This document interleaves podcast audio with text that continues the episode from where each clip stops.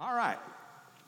Um, we are going to be in Matthew chapter 16 this morning. If you have your Bibles and you want to follow along, you can go ahead and flip over there. If not, or if you prefer, the scriptures are going to be up here on the screen. Uh, the year is 1989. How many of you were even alive in 1989? There we go, 1989.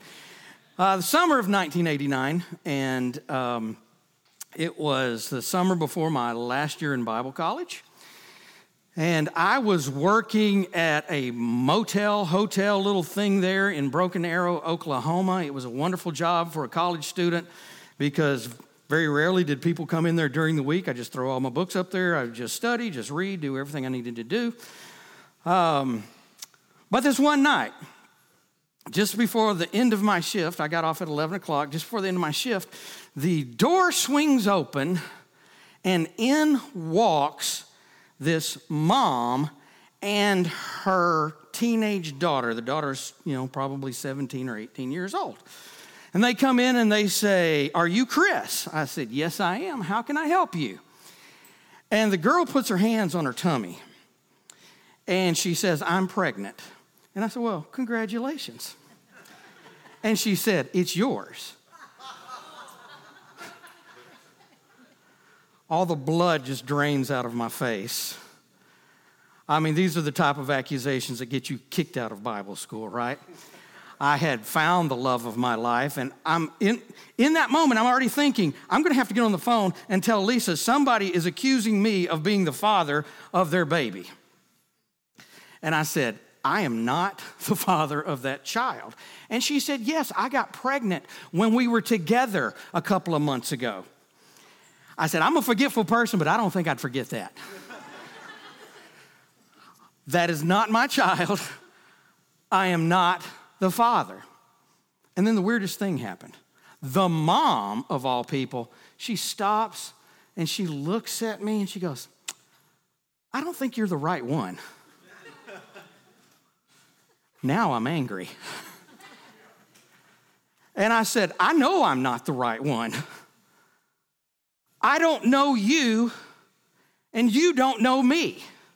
You don't know anything about me. I have never even met you, and you do not know me.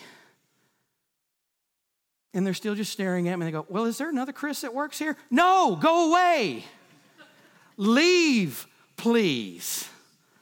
And they went next door to, to the hotel that was next door. We owned that one too. And the, the, uh, the guy that was running the desk over there called over and said, Hey, there's some people over here want to see you. I said, No, they don't.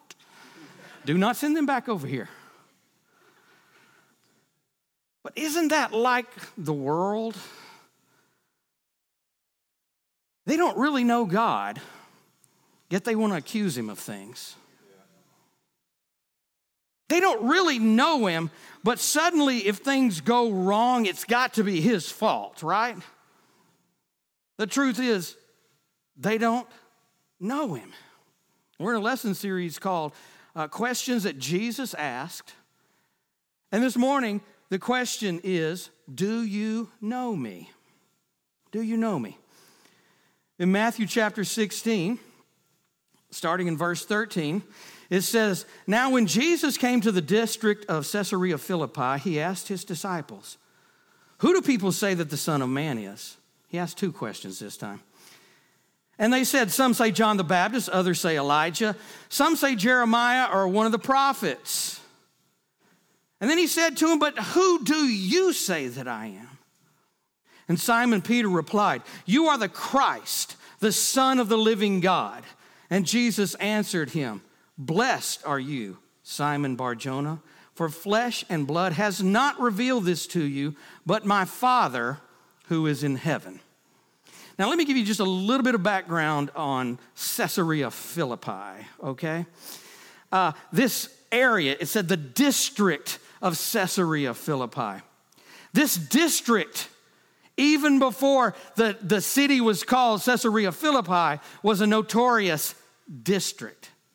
Back in the days of the kings of Israel, when the, the, the, children of Israel started worshiping some false gods, this area was the center of Baal worship.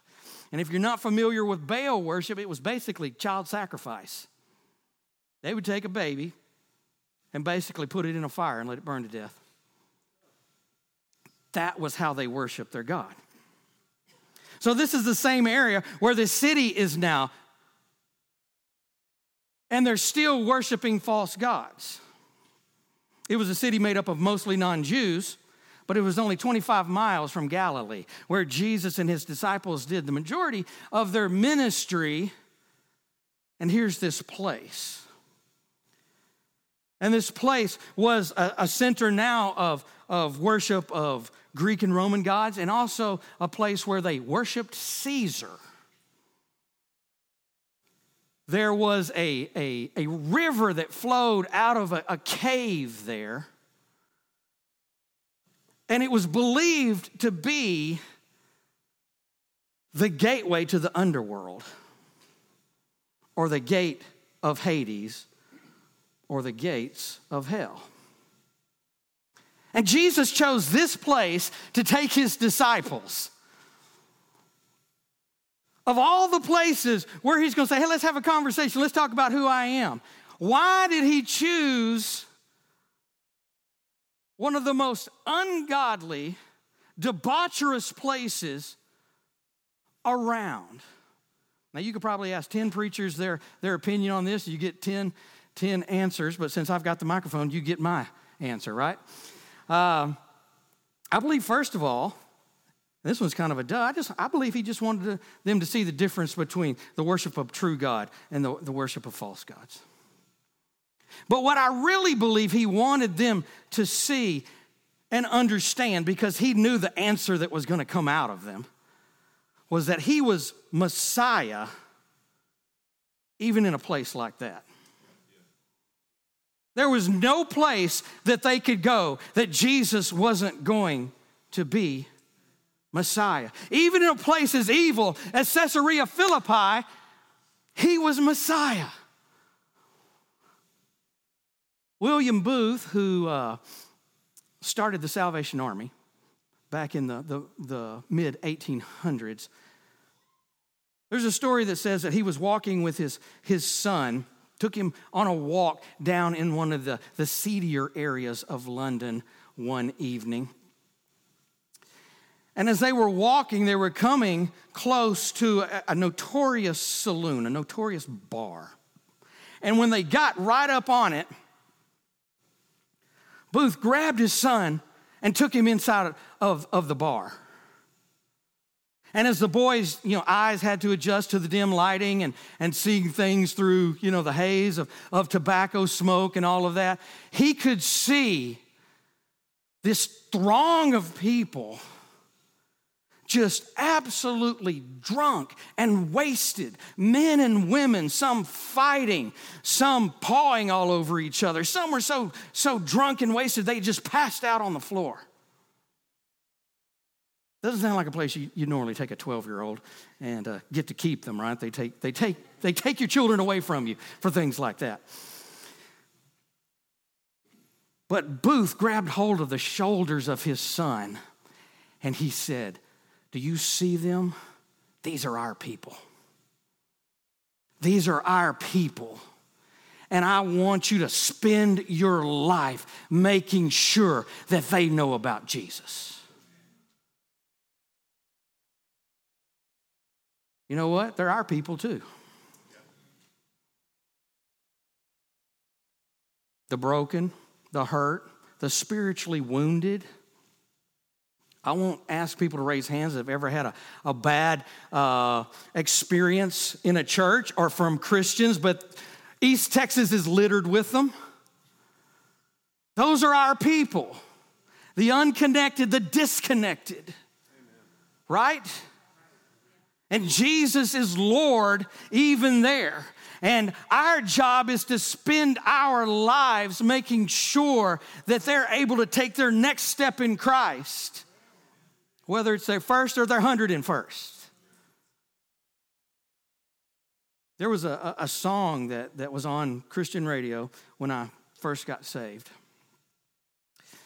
And um, the words of the song would so impact me that there were times when I'd have to pull my car off to the side of the road because I'd just start weeping every time I heard it. And the song comes from a poem written by a missionary named C.T. Studd. And the lyrics go like this Some people want to live within the sound of chapel bells. But I want to run a mission a yard from the gate of hell. And with everyone you meet, take them the gospel and share it well. Look around you as you hesitate. Another soul just fell. Let's run to the battle. Let's run to the battle. There is a battle going on for people. And are we the people that pull back? Remember, we were at Pentecost last week, we were talking about they were all in one accord. And that Greek word, it's a compound word for one accord, means to rush along together. Let's run to the battle. Run to the battle. Run with the gospel. Run to these people that we've been called to. Amen. And as St. Francis of Assisi said so well, Share the gospel all the time and use words if necessary. So let's look at these two. That was just my introduction, okay? Let's look at these two questions that, that Jesus asked. The first question is Who do they say Jesus is? Who do they say Jesus is? In verse 14, there in Matthew 16, and they said, Some say John the Baptist, others say Elijah, and others Jeremiah are one of the prophets. People were saying good things about Jesus. None of that is bad stuff that they were saying, correct? They were saying good things about him. But what they were not recognizing is that he's God. And people say nice things about Jesus today. They'll say things like, oh, well, he was a, he, he was a wise man. He was a good man. You know, he's in the same class as, as like Gandhi. But a wise man and a good man on a cross is just a dead man. Right? His death meant absolutely nothing if he was just a wise man and a good man. It took the death of the sinless Son of God to pay the price for us to have the freedom to sit in this place today.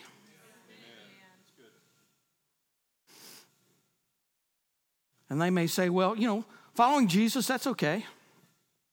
That's one of the ways to get to heaven. But that same wise man and good man said of himself, I am the way, the truth, and the life. No man comes to the Father except through me. No one comes to the Father except through him.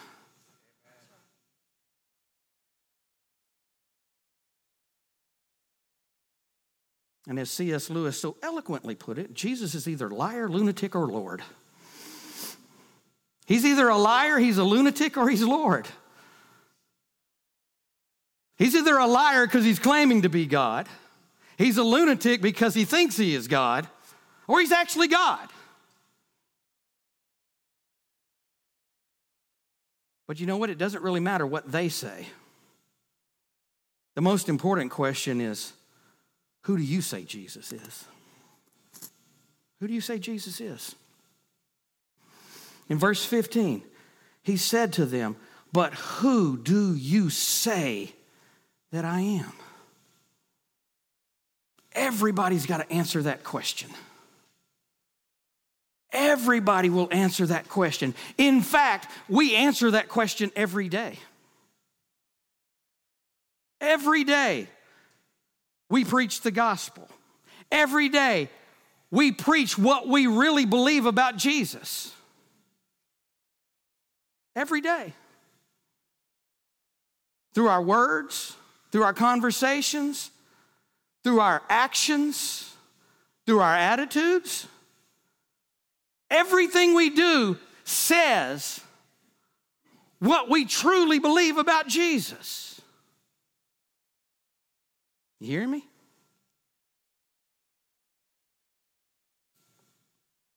It will affect us. You don't get to just say, oh, yes, I believe, and then live the way that you want to. I was a probably a senior in high school. I may have been a junior, but I've convinced myself I was a senior when this happened. The church that I went to was a Baptist church at the time, and I went there because all of my friends went there, and I went there because we played sports. I didn't care anything about God, I didn't care anything about church. I cared that after every Sunday night service, we played volleyball and then we played softball, and then we played flag football. We were always playing something. That was the only reason that I was there. But in this, in this church, we had a pack the pews Sunday.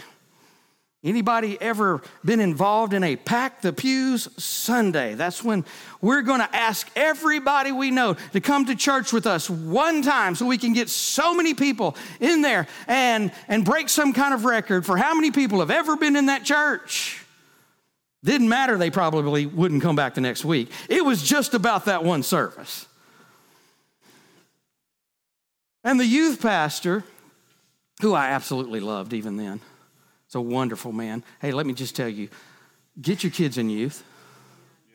Get your kids in youth. Because it will affect them even if they're not paying attention. there are seeds that are being sown. So the youth pastor, he, he challenged us. And I'm a competitive person, but back then I was hyper competitive. A challenge, I'm going to win no matter what we do. I did not play unless I could win. If there was no chance of me winning, I wasn't even going to try. I must win. So there was this challenge, you know, they'd give away something, I don't remember what it was, for the, the person that got the most people to come. And so, Pack the Pew Sunday came, we'd all invited people, and we had a bunch of folks. And then uh, afterwards, the next week, Tuesday night visitation. Anybody else ever heard of Tuesday night visitation? Have you people ever been Baptist? Huh? Man, I, I, say all the time if you've not been Baptist at least one, you, once, you, you're probably not saved because they will get you saved. Tuesday night visitation comes along, and the youth pastor somehow convinces me I need to go with him to visit all these teenagers that had come and visited our church that last Sunday. And he talked me in to going and visiting this girl. And that's probably the reason that I agreed to go because it was a girl. Well, we went to her house and, uh, you know, we went in and we sat down, we were talking to her, and, and this is exactly what she said. She said, Yeah. She was not somebody I had invited. She said, Yeah, I looked across the church and I saw you there, and I was surprised. I didn't know you went to church. I didn't know you were a Christian. Now, the fact is, I wasn't. I was just a, a nominal church goer, but that offended me. How dare you? I was born in America. Of course, I'm a Christian. My grandfather and father were both pre- preachers. Of course, you know, I, I get a free pass, right? But what she was really saying is, I've seen you in other places besides that church. Wish you had.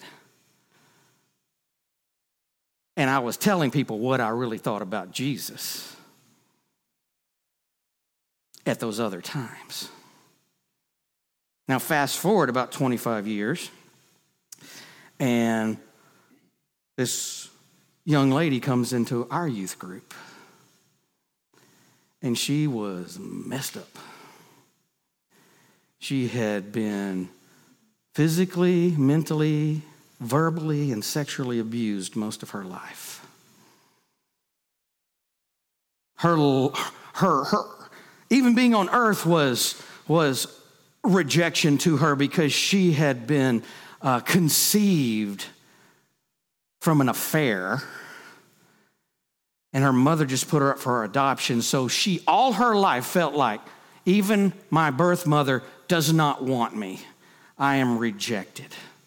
And then she went into a home that, that had, had foster kids, and one of her foster brothers had repeatedly sexually abused her. She was a mess. She didn't know who she was. She had all kinds of identity issues. And about once a week, she would show up and, and tell me why God couldn't love her. And I would spend time telling her why God did love her. And then one day, she looked at me and she said, I've been in church all my life. Because her, her family did go to church.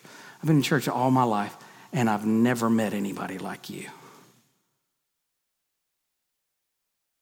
What changed?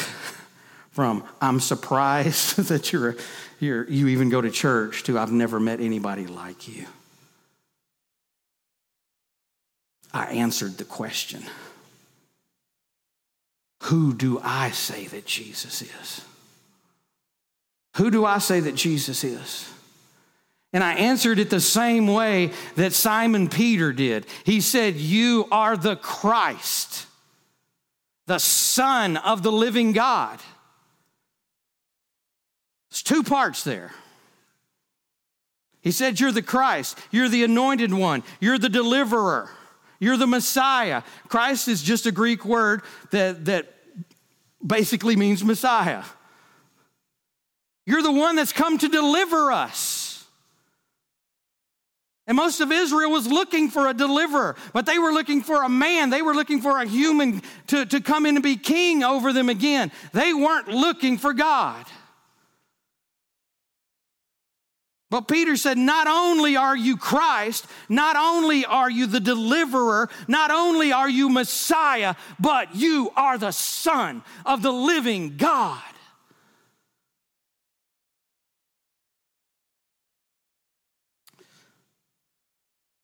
We like Messiah.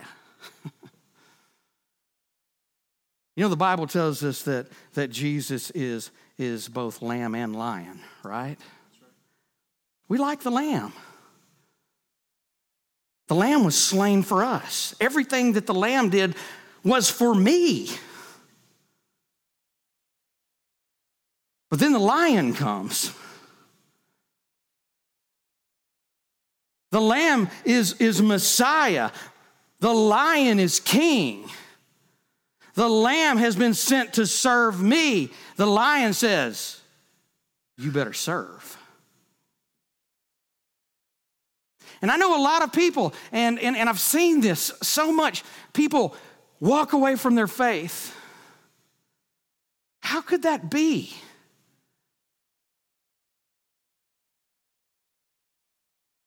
And I believe it's because we only know him as Messiah when we've got to know him as King. Because when we begin to know him as King, it doesn't matter what I feel like. The king didn't ask my opinion. And I want you to think, I want you to think about this. You know, king, he has kids, right? And there are times when the king is just dad. And we have a wonderful heavenly father there's times where the king is just dad. You can sit on his lap, you can love him, you can snuggle up next to him, but there's times when he puts on his crown and he puts on his robe and he picks up his scepter and he comes in as king. He's no longer just dad, he's king, and you bow before the king.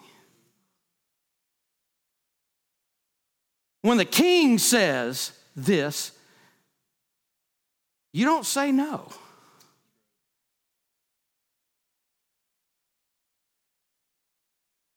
When the king commands, we do it. And I love Messiah, don't get me wrong. I love Jesus as the Lamb. We need him as the Lamb. He comes and, and he, he just holds us and he loves us and he heals us. But he just he doesn't do it just so you can say, "Okay, that's good for me." And we get all selfish even about our relationship with the Lord. It's all about me. It's all about me. It's all about me. Salvation was about you. But if it was all just about you, He would have taken you to heaven immediately. He left you here because it's all about those people out there. Amen. It's all about everybody else.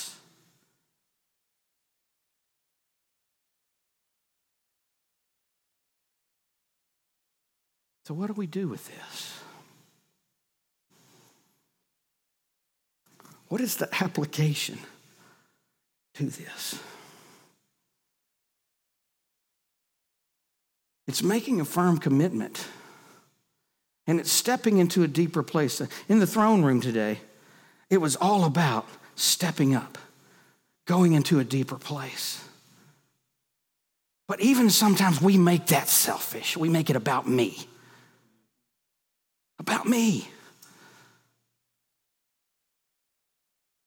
I want to know you more, God. I want to know you more, God. I want to know you more, God. Well, why do you want to know more about Him if we're not willing to advance the kingdom for Him? There comes a time when it's got to be about Him.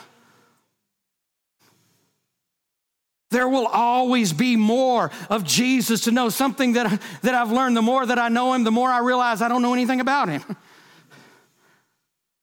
And that just creates an even deeper hunger to know him more. But the more I know him, the more I realize there's more and more and more and more to know.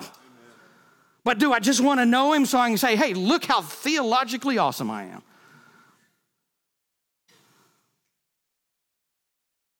Or am I going to know him as king? Who said, Go out to the highways and the byways and compel them to come in? Am I going to obey the king and I'm going to allow my life to project and, and preach the gospel everywhere and use words if necessary? For those of you that go to, go to lunch right after this, if they see you bowing your head and praying over your meal, you better tip well. Amen. I'm not kidding. You're representing the kingdom. You're representing the kingdom.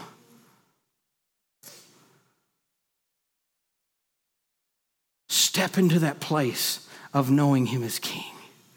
Step into that place. All right, I'm getting ready to wrap it up here. In 1970, Dr. Shadrach Meshach Lockridge do you think his mama knew what uh, she was doing? You don't get a name like Shadrach, Meshach, and not wind up being a preacher.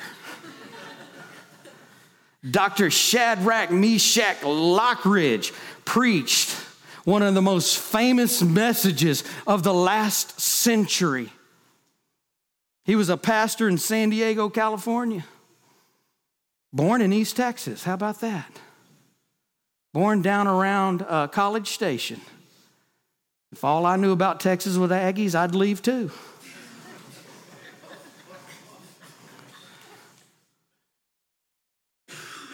But S.M. Lockridge preached a message called That's My King. That's My King. I want to read to you my favorite lines from that message.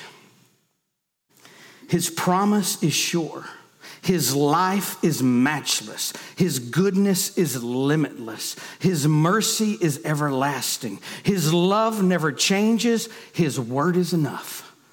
His grace is sufficient. His reign is righteous. His yoke is easy and his burden is light. I wish that I could describe him to you, but he is indescribable. He is indescribable. The more we know about him, the more you've got to say he's indescribable. I cannot express who this God, who this king is, but that's my king. That's my king. And I actually want to show you the video. Looks like they're already going to start it. this is taken from Dr. Lockridge's message. He's a king of righteousness. He's a king of the ages. He's a king of heaven. He's a king of glory. He's a king of kings. And he's the Lord of lords.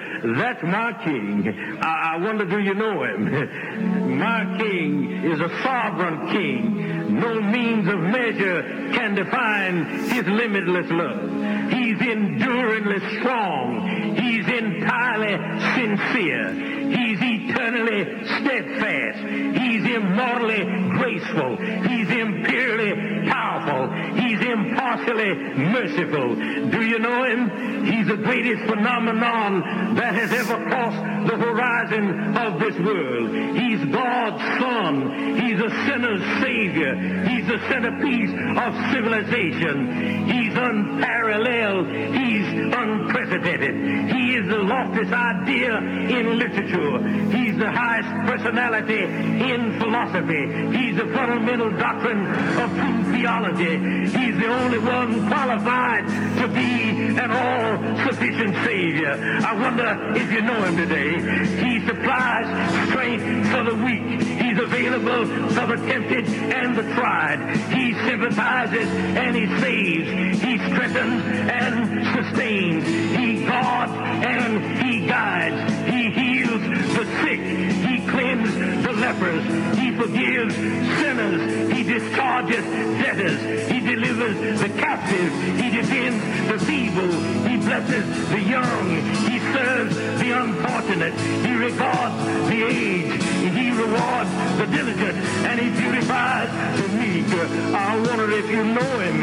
He's the key to knowledge. He's the wellspring of wisdom. He's a doorway of deliverance. He's a pathway of peace. He's the roadway of righteousness. He's the highway of holiness. He's the gateway of glory. Do you know him? Well, his light is matchless. His goodness is limitless. His mercy is everlasting. His love never changes. His word is enough. His grace is sufficient. His reign is righteous. And his yoke. And his burden is light. I wish I could describe him to you. He's indescribable. He's incomprehensible. He's invincible. He's irresistible. Well, you can't get him out of your mind. You can't, you can't get him off of your hand. You can't outlive him, and you can't live without him. Well, the Pharisees couldn't stand him, but they found out they couldn't stop him. Pilate couldn't any fault in him. Herod couldn't kill him. Death couldn't handle him, and the grave couldn't hold him. Yeah! That's my king. That's my king. That's my king. Is that your king? Is that your king? If that's our king, this world cannot hold us back. There is nothing that the enemy could do to keep us from being everything God has ever purposed us to be. But we got to know him as king. I don't know what they're showing now, so just just ignore them. That's my king. That's my king. That's my king. I thank him for being my savior. I thank him for being my deliverer. I thank you that he fills me when I need filling. I thank you that he loves me when I am unlovely. But I don't want just to stop there. I want to turn and then say, That's my king. Whatever you want, whatever you need, whatever you command. It is my pleasure to do it because you're my king. My king, my king, my king. I don't know how to end this. I've been thinking about it for a long time. Lord, what do you want to do with this? I hope something that has been said, or at least the video, has stirred your heart to not say, I can just sit and I can just coast by. I've got my ticket to heaven and that's all that I need. No. No, never allow that to be the way that you think or that to be your heart. Because he does kingdom things through us. He does it through us. Does he need us? Nah. He's God. He could do it without us, but he has so chosen to partner with us. Let's be who he's called us to be. And when that question comes, who do you say that I am? There's never going to be a doubt of who we say that he is. He is still everything that the Word of God tells us He is King of kings, Lord of lords, fairest of 10,000. You know, there's hundreds of things that describe Him, yet He's indescribable. He's indescribable. Will you stand with me? Are you ready to live for Jesus out loud? Are you ready to live for Jesus out loud?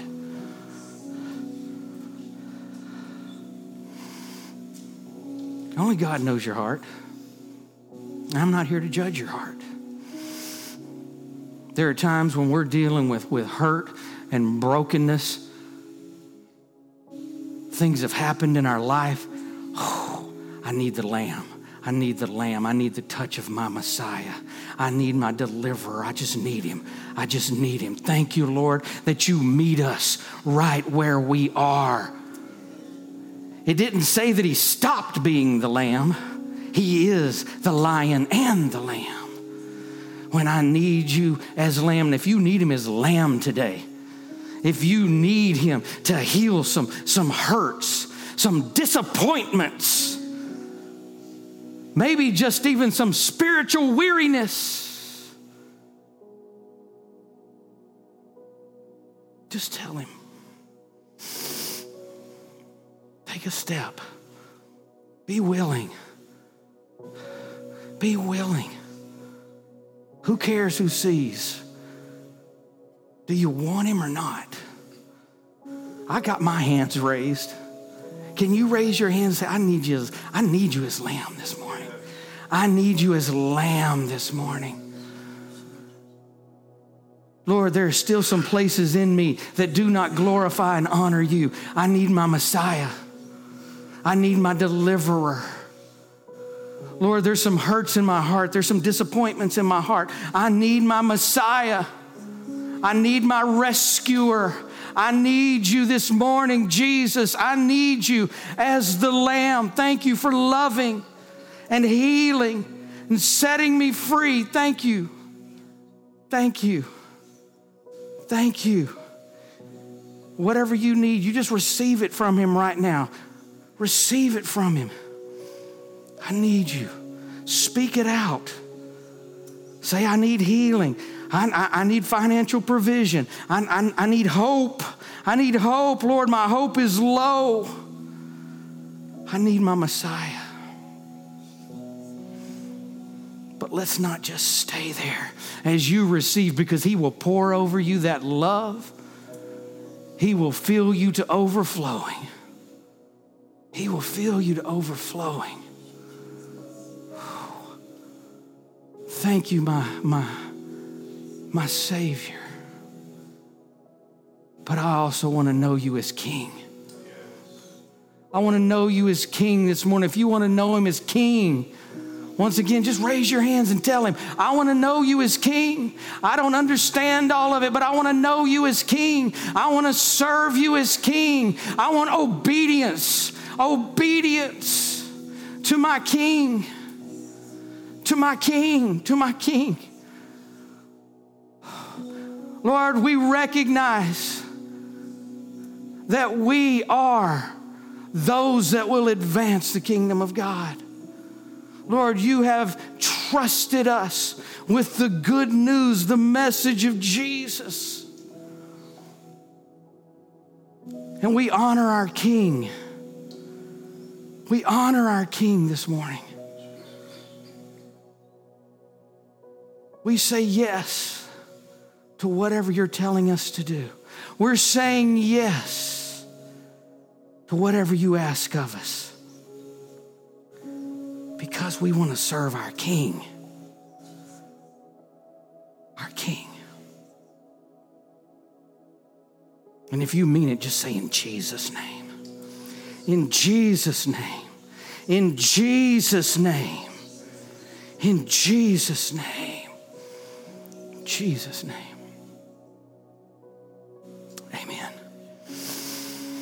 Amen.